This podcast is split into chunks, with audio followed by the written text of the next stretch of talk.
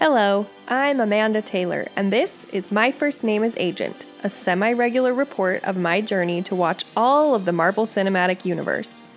Today's topic is Captain Marvel. The first thing I want to discuss is my new prevailing theory about women's stories taking place out west.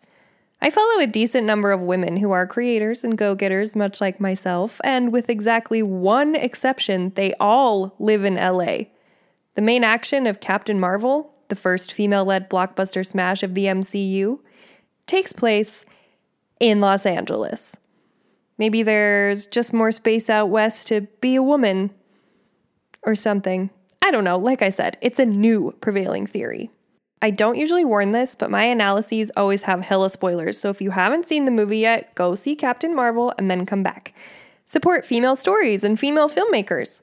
I saw Captain Marvel with my usual Marvel gang, my sisters, their boyfriends, and Kaylee, who up until extremely recently was my boyfriend at these types of events. So there was a lot of girl power, and I think between us, a lot of apprehension about how this was all going to go down. On a panel I did last fall about feminism in the M C U, I talked about how I wasn't going to hold this movie to an unrealistic standard. Some of the standalone Marvel movies are garbage. I mean, heck, one of the Avengers movies is garbage.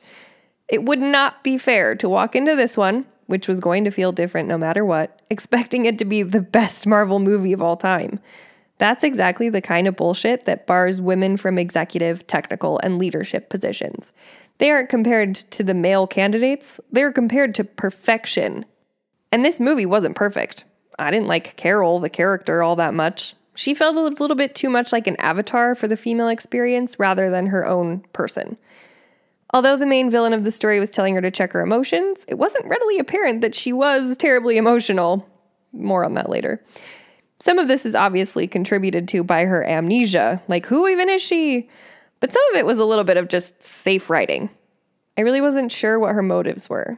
I knew she was a soldier, had a desire to help people, full stop. So more personality next time, please, writers. But because she was an avatar, I got really into her shoes. I wanted to literally get into her shoes and her flight suit. I would look darling in a jumpsuit like that, you guys. I liked watching her hair go from helmet hawk to frizzed-out fight hair to pretty curls. I liked that she had a higher-pitched, more traditionally feminine voice.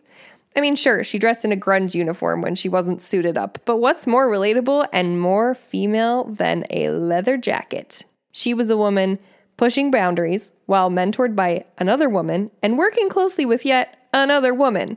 This wasn't one of those cool girls who hangs out with the boys and doesn't understand other women like previous iterations of the strong female character that we've been given by Marvel. Carol's relationship with Maria Rambeau was supportive, refreshing, and honest. I loved it. And I loved the inclusion of Monica, Maria's daughter, too. Generations of women inspiring women. I was touched. I also really liked Gemma Chan's inclusion as a baddie who just didn't like Carol. True feminism isn't a blanket approval of all women. We are allowed to fight. And speaking of fighting, so Carol's main rival is her main mentor and the guy who's trying to help her reach her full potential. Listen, I cried a lot during this movie from the Stan Lee intro on, but I cried the most when she blasted him thirty feet into the desert and said, "I have nothing to prove to you." It's such a male perspective of power to think that women need to prove themselves by behaving the way a man would, also known as the prescribed right way. Women have different power, and it just so rarely gets a chance to shine and, you know, blast someone thirty feet into the desert. In typical villain fashion, whatever his name is, Jude Law's character, tried to convince his protege that she needs to master herself when, in fact, her power was her emotion, her care, her enthusiasm, her determination. I saw an amazing tweet that really summed this up.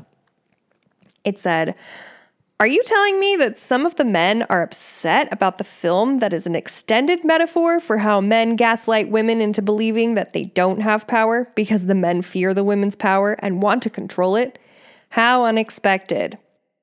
That's from Missus W T F at Snurry.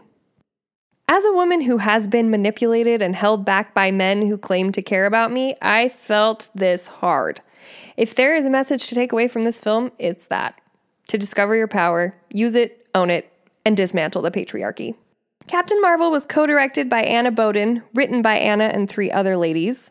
The movie had three female producers, a woman composer, and was co-edited by a woman. All of this is so worth noting and worth celebrating. Obviously, this is my mission at Apple Juice Productions, to tell female stories using female experts, not just a woman in front of the camera. And as my friend Bree pointed out, this movie felt more aligned with a true female gaze than some of its predecessors because it actually had women behind the scenes.